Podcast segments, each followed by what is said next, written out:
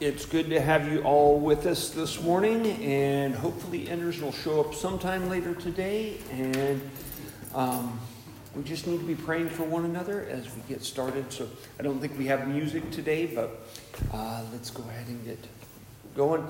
Uh, let's turn in our Bibles to Matthew chapter seventeen.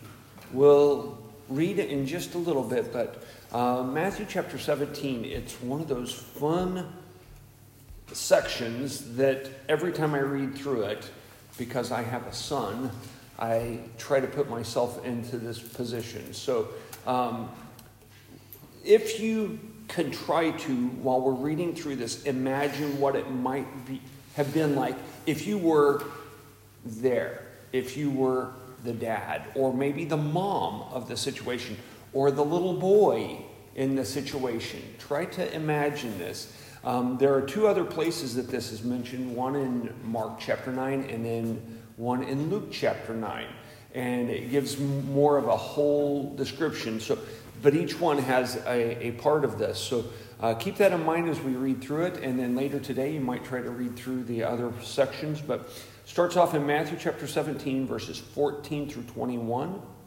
It says this, "And when they were come to the multitude, there came to him a certain man, kneeling down to him and saying, 'Lord, have mercy on my son, for he is lunatic and sore vexed. Oft, for oft times he falleth into the fire, and oft into the water.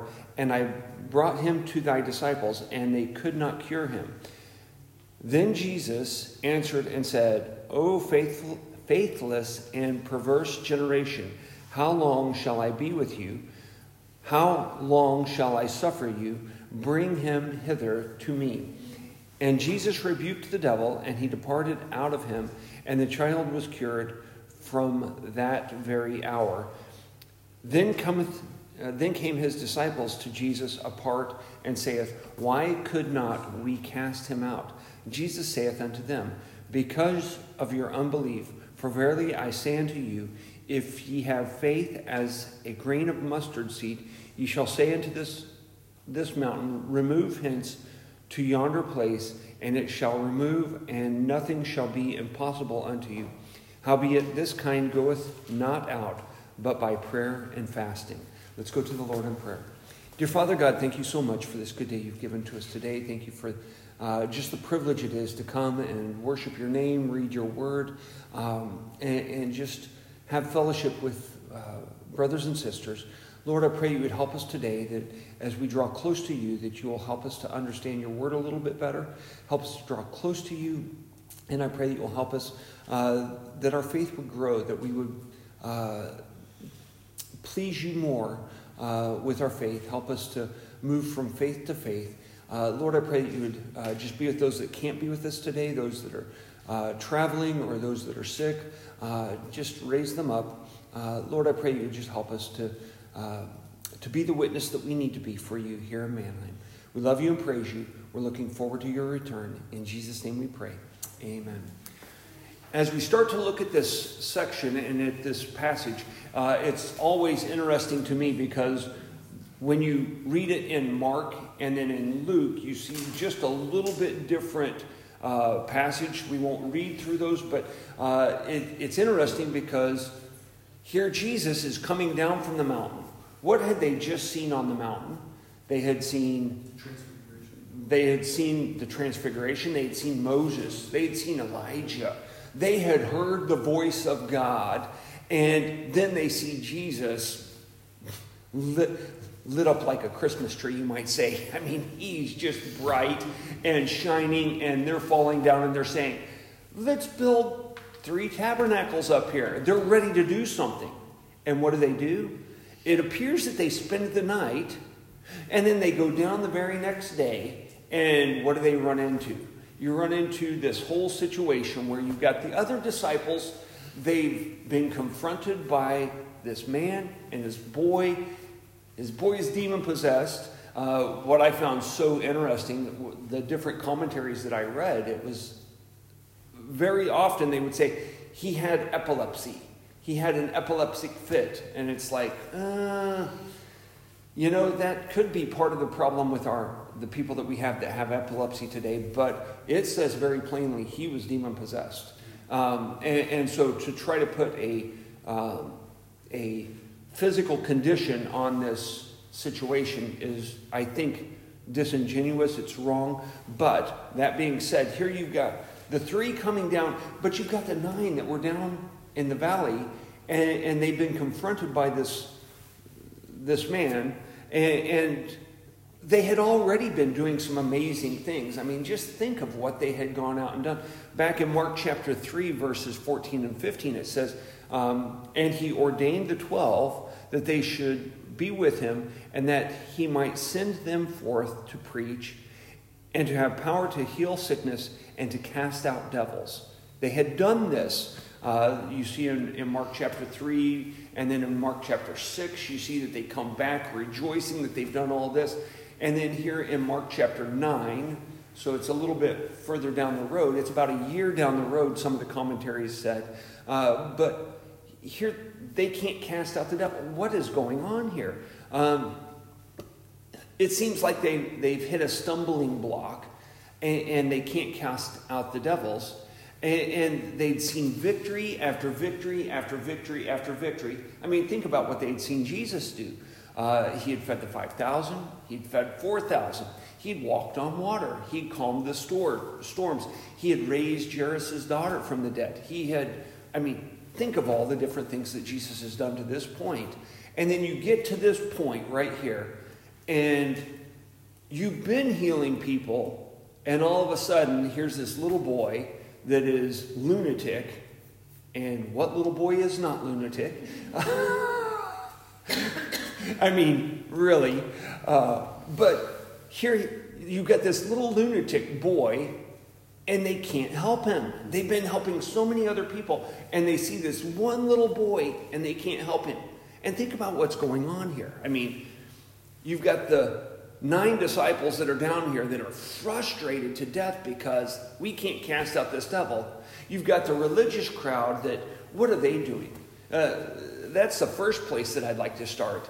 Um, you know, Jesus comes down in verse seventeen. Uh, we read that um, he says, O faithless, then Jesus answered and said, O faithless and perverse generation, how long shall I be with you? How long shall I suffer you? Uh, bring Uh, bring him hither to me. Uh, and and it, it looks like Jesus is rebuking the disciples. Why would they not be able to cast out the devil? Well, what has been going on to this point? They think they're getting close to victory. They think they're getting ready to set up the kingdom. Uh, if they're getting ready to set up the kingdom, I mean, I'm going to be the transportation manager, or the the person over transportation. Well, I'm going to be the person over, I mean, James the Zealot, he's probably, I'm going to be over the army. And, and you've got Peter that's, well, I'm going to be over the fishery industry. And you've got someone else saying, well, I'm going to be over the, the shepherd industry. And then, you know, Matthew standing up saying, hmm, I've been a pretty good tax collector. I'll, I'll take taxes. And, you know, and so they're kind of jockeying for position and who's going to be the greatest in the kingdom. And so they're trying to elevate themselves above other things. And what have they forgotten? They've forgotten why they're doing this. They're not doing this anymore for, and, and this is just a one of the theories that I read, that they had forgotten why they were doing it. They weren't doing it anymore for the glory of the Father. They were doing it now for their own glory. And obviously, if you're doing it for your own glory, what's going to happen? You're going to fail. But when you read Jesus' statement there, he says, O perverse generation, faithless and perverse generation. So it looks like he's not just talking to the disciples. It looks like he's talking to the whole multitude. And who was in the multitude? Well, you had the religious leaders that were there, the Pharisees and, and the Sadducees and the scribes. And you might have even had some zealots that were there that were... Uh, and, and what had they probably been doing to the disciples? Well, here you've got this little boy that's a lunatic. And James the Zealot comes out and be healed. And he's not healed. And what happens? Somebody starts, I thought you could heal these things. I thought you could do this. You, you're a big fraud. You know, and they probably started making fun of them. I mean, isn't that what we would do in our day and age? I mean, what happened just this last week? We had the Super Bowl. And leading up to the Super Bowl, what was going on? They were, this is going to happen, and that's going to happen, and this is going to happen. And as soon as the Super Bowl was over, well, we knew that this team was going to be better, and we knew that this team wasn't quite up to par, and that this team, yeah, and they always do that. And they go back and they make fun of, if you will, the team that doesn't quite perform the, the way that they're supposed to. And here, Jesus' team is not performing the way that they're supposed to. And I can just imagine this, the Pharisees or the Sadducees making fun of James the Zealot or uh, Matthew for not being able to heal this little boy. And, uh, you're a big fraud. And that would have caused the confidence level of the disciples to go down even further. But one of the, the commentaries that I read, it, it, it pointed out the fact that were they even thinking about the, the father and the little boy? I mean, think about the little boy, though. It, it says he oft times, I, I'm not sure if it says it here, the father says that he oft times, yes, in verse sixteen, he oft times falleth into the fire or into the water. I mean, would you enjoy it if all of a sudden you were flung into a fire? I mean, how many fires did they have going on around in that time? Uh, right, it's all over the place. I mean, in our day and age, when's the last time, just a quick question, Robert, when's the last time you saw an open fire? Can you remember the last time you saw a flame that that you had to deal with? You played with matches. I mean, Evan, were you ever told, don't play with matches? I mean, all the time my parents told me, don't play with the matches. They're dangerous. You could burn the house down. All the time we're taking the matches out, and we're, we we had a burning barrel at our house, and we would light the burning, you know, light the trash on fire, and we would burn the trash out in, in the backyard. And occasionally, if we didn't put the grate over the top, uh, the things would come out, and, and we would have a fire, especially on Sunday mornings. If we tried to burn the trash on Sunday mornings, my dad made a fast rule later on. He said, no burning trash on Sunday morning because it'll spread and we won't make it to church on time. So you can't burn the trash on Sunday morning. It just, any other day, it's fine, but Sunday morning, it just didn't work. Um, but we had fires all the time, but in our day and age, we don't do that. I mean, you go to the kitchen and you want to heat up your food, you put it in the microwave, or you put it on the electric stove. Who uses gas anymore? I mean, my mom does still. My grandma was funny this way. She would take, um, because we took all the matches away from my grandma, because she would start fires all over the place. And she would take newspaper and wrap them, newspaper up and put it into the the stove and get it caught on fire, and then try to run outside to start her trash on fire. Oh, my grandma was funny that way. And don't ask me what she was trying to burn because it's not appropriate for right now. So, but I'll tell you later. Anyway, we just don't deal with fire nowadays, so we don't kind of recognize what they were going through here. But this little boy, every little bit was being cast into the fire. Uh, and, and then every little bit he was being cast into the water. How much were they around water? I mean, when's the last time you were close to a big body of water, Robert? Last time you went swimming, maybe? Do you go walking around a lake or something in your area? Yeah, okay. Yeah, but it's not a daily occurrence, is it? it, it you don't go down there every day uh, to, to ride your bike or something. They had to go to the well or to the lake every day to get their water. And here they're taking this little boy.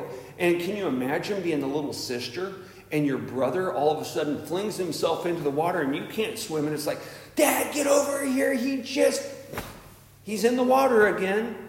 I mean, think about the disruption that's going on in the family.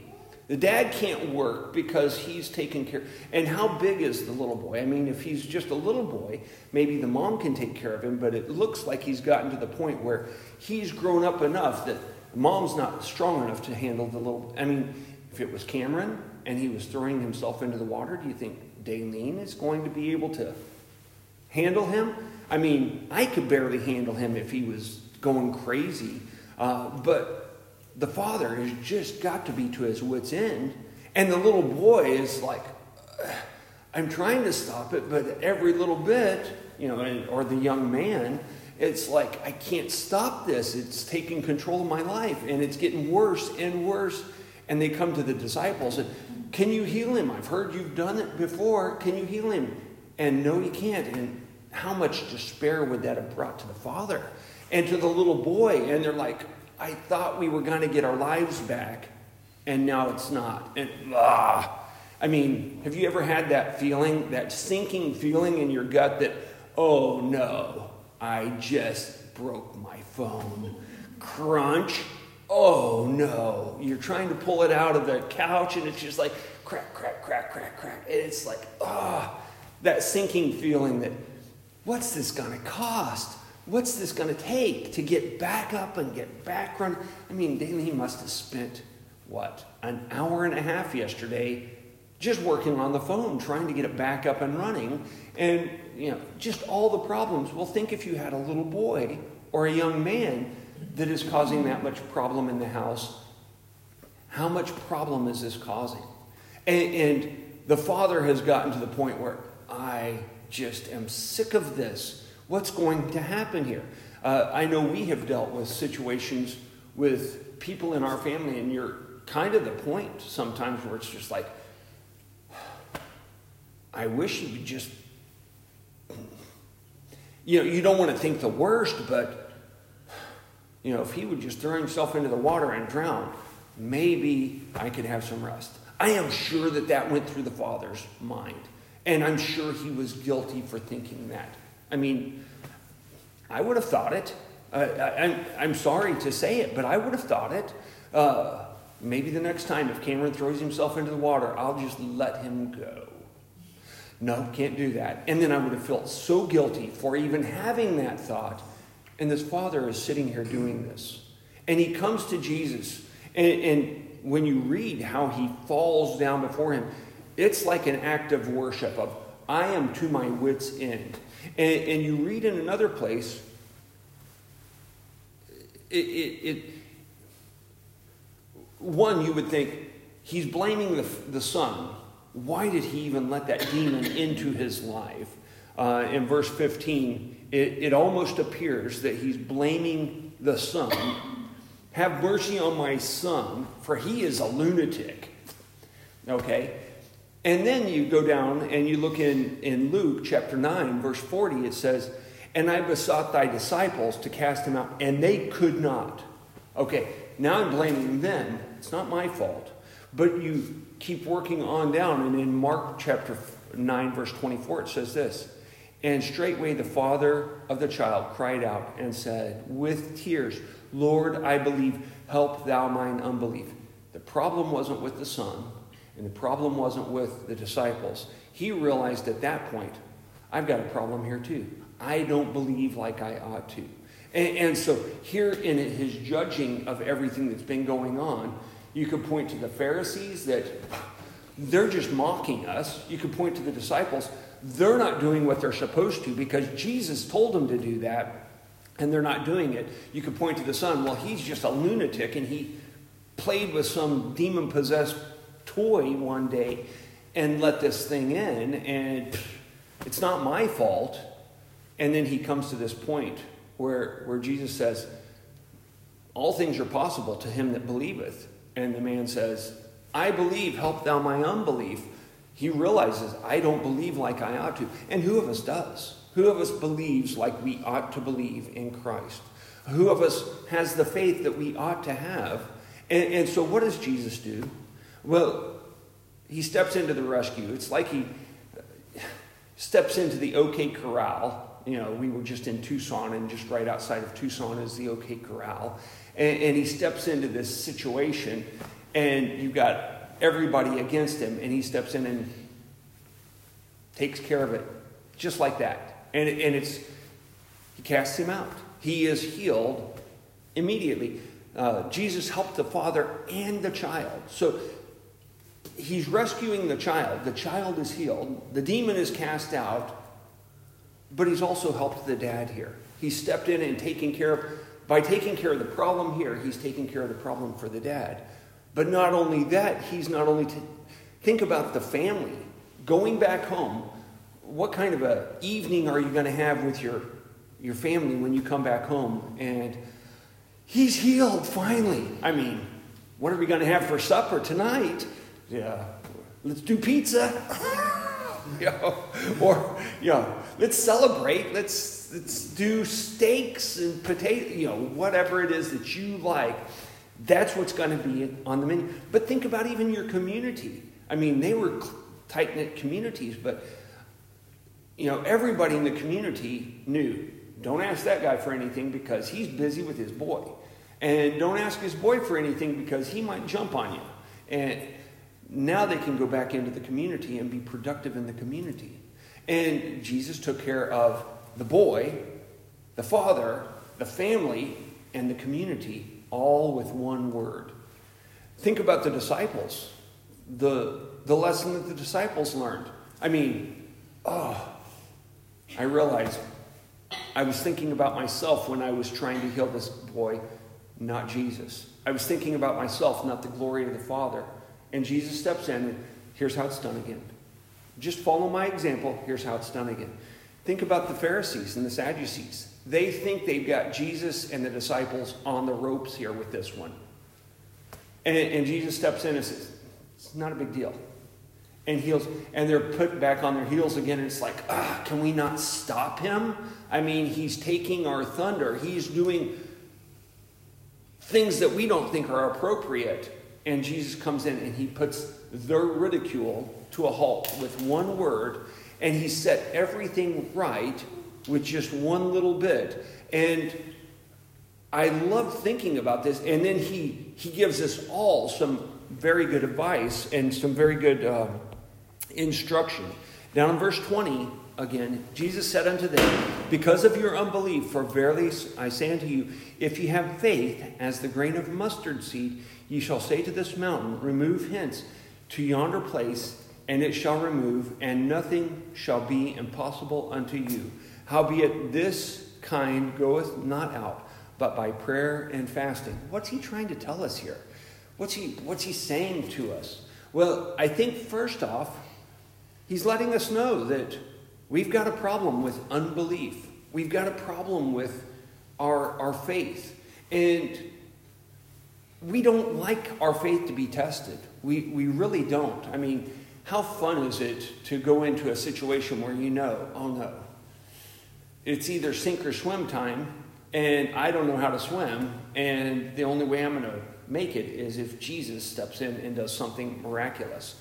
I mean, I think about that uh, John Wayne movie where, uh, you know, he comes up to the little boy, and the little boy is fishing, and he says, well, other side of the river is the place to be fishing because, you know, the fish are seeing your shadow. And he says, well, I can't go over there because I can't swim. And he says, you can't swim? All little boys need to know how to swim. And he grabs the kid and throws him into the river. And, and the little kid works on it, works on it, works. He he wasn't going to learn how to swim by going through a book and, hmm, he had to be put into the same situation. And then you see the mom comes up, somebody needs to save him. Well, you save him if he needs to be saved. I don't know how to swim either.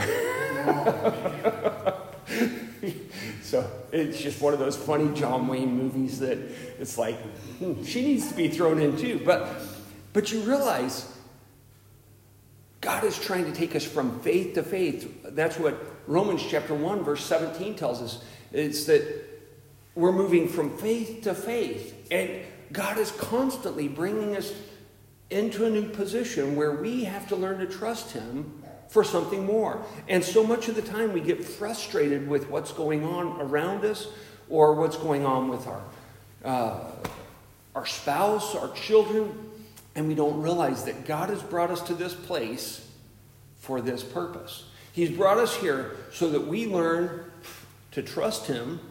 He's brought us here too to learn so, so that someone else can see this is how God works in, in people's lives. Have you ever thought that maybe God has brought you into a situation that's a tough situation so that you can be an example to someone else that's going through it, that they don't know Christ the way that you do, and now you're going through it, and you're the example to them. Um, I don't have the verse written down here, but there is a verse that says that we're tempted with these trials so that we can help others that are being tried in the exact same way. Uh, we need to remember that. Just like the father here, he kept thinking that the problem is someone else. You know, the disciples, they're not believing enough. And, and I've heard this said before here in our church. Um, not recently, but I've heard it said before. We would grow as a church if you as a pastor just had a little bit more faith. Okay, yeah, you're probably right. I think that's how I answered it. You, you're probably right. But it it seems interesting to me how that we so quickly turn and focus on someone else, that they're the problem, not me. Well, it's... Let's get into politics a little bit, but it's the Democrats. They're the problem. It's the Republicans. They're the problem. And we don't stop to think, you know, maybe I'm the problem here. Maybe if I would, the phrase is, maybe if I would clean my room up instead of trying to change the world, maybe I would start to change the world by cleaning my room up. What, what is it that God is trying to teach us? Well, he wants us to move from faith to faith, from one step to the other. Uh, like the Shrek movie, and I love the German in this. Uh, how do we get across this bridge? Schrittlein by Schrittlein, Esel. You know, it's just little step by little step. And that's how God leads us into faith.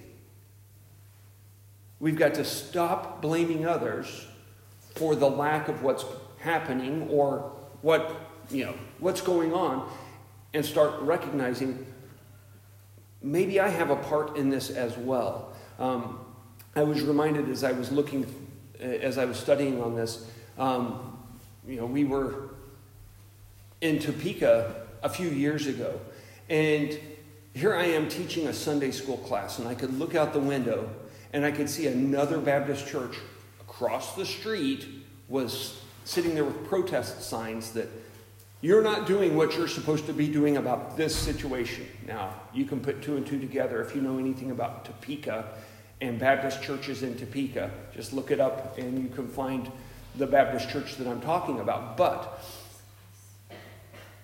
it, it, when we stand before God, is he going to say to us, uh, you know, when we stand and give an account and, and we say, if he says, "What did you do for me?" "Well, I condemned this, and I condemned this, and I condemned this." Is that really going to be what he's looking for from us? Is that we've condemned things, or that we've been against things? Or is he looking for, "I trusted you in this area that you would work, and I trusted you here, and I trusted you here, and I tried to step out in areas." I think we need to be careful about our faith, and we need to be moving forward in our faith instead of moving backwards. And it reminds me that Christ said to us back in Matthew chapter six, is it Matthew chapter six or Matthew chapter seven? Matthew chapter seven, he says, "Don't judge, lest ye be judged. For with what judgment you judge, you'll be judged. Don't try to pull the speck out of your brother's eye until you pulled the beam out of your own eye." You know, we've all got problems. Uh, and we need to focus in on what we can do about ourselves before we try to focus in on someone else. It also reminds me that we're going to be like Christ. And that's what we need to be focusing on. Uh, we need to be more like Christ instead of comparing ourselves. How am I in comparison to this person? I mean, if we compare ourselves to, how am I in comparison to Spurgeon? I'm not really living up to Spurgeon. How am I in comparison to John MacArthur? Not really. How am I in comparison to John Waterloo? I'm not really. How am I in comparison to Lynn Schuyler? You know, I, I'm just not living up to. But what are what am I supposed to do? I'm not supposed to compare against ourselves. Christ is the example here, and, and we we see in First John chapter three, verse two and three. It says, Beloved, now are we the sons of God, and it doth not yet appear what we shall be. But we know that when he shall appear, we shall be like him, for we shall see him as he is. And everyone that hath this hope purifieth himself, even as he is pure. There are things that we can work on, but he's the one doing the work too. Um, just this morning as I was reading my devotional, uh, My Utmost for His Highest, it was uh, making the, the point that you have to get up and then God works. You have to step out and then God works. He's not going to start working before you start moving. But as soon as you start moving, when did the, the Jordan River part? Uh, it was when the priests stepped down into it. Their foot, I mean, think about that first guy that steps his foot into the Jordan River and he's thinking, I know they tell the story about the Red Sea parting, but that's been several years ago. And I was a little boy when that happened. Is he going to do it again? And you put your foot in and you're thinking it's going to get wet. And it just parts. I mean, think how cool that would have been to watch the Jordan River part, especially as it's flood. But they had to step into it. They they had to put faith into what they knew God could do. And, and I feel like so much of the time, our problem is that I know God can do it, so I'm going to wait until he starts, and, and then I'll I'll get... We've got to step out by faith. Um, the last thing that I want us to, to think about, though, here is faith is the victory. Faith is what produces... It's not faith that produces the victory. It's faith is the victory.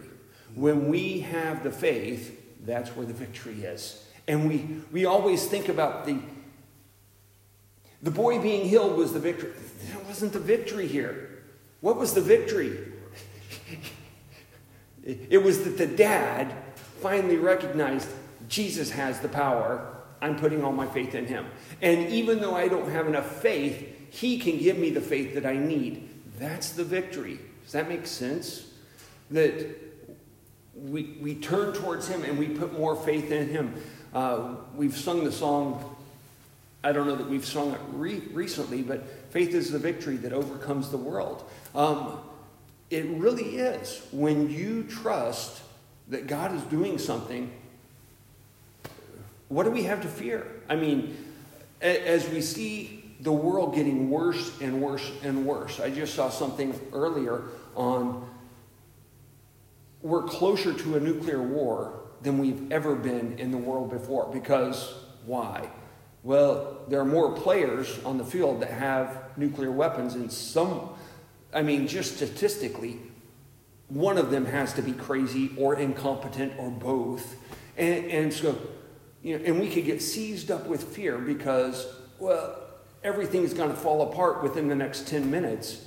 Or we can step out by faith and say, God knows what's going on, and he's given me a job to do, and I'm going to do what he's told me to do instead of worrying about what everybody else is doing.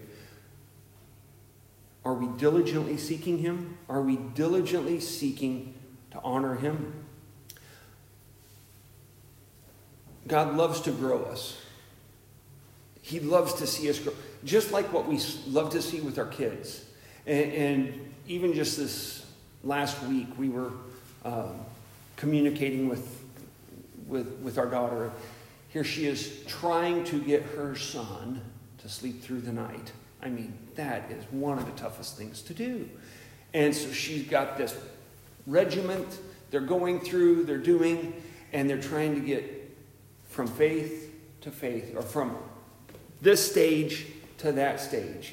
And on the one hand, you love to see it happen. On the other, it's like, oh, mm, but I love the little baby in my arms, and, you know, I loved holding Courtney as a little baby in my arms, and... like, Dad, shut up. You know, you know it, it, but you also love to see him growing from faith to faith to faith. I can't tell you how much joy it brings to look at my daughters now and see the joy on their face as they watch their children. I mean, it, it, it just, it's amazing to watch. And I'm like, why doesn't everybody know about this? This is this is amazing. And then you hear people say, well, The amazing thing about life is that I can focus on myself, and I can, it's like, no, you've missed something there. Because I know I used to focus on myself, and now I'm focused on someone else. And it's amazing to watch what God does. But if you remember in, in Romans chapter one, verse sixteen, it says, "For I am not ashamed of the gospel of Christ, for it is the power of God unto salvation, to everyone that believeth, to the Jew first and also to the Greek. For therein is the righteousness of God revealed from faith to faith, as it is written, the just shall live by faith." And that brings it all back together. What's my job? I'm not ashamed of the gospel. My job is to preach the gospel, to live out the gospel any way I can, so that other people can see the gospel of Christ, so that they can trust in him, so that from faith to faith we're growing and that we're all doing this together. I mean, think about what the society looked like when Germany was a God-fearing society back before World War One and back, you know, during that. People really did believe, and look at what they built.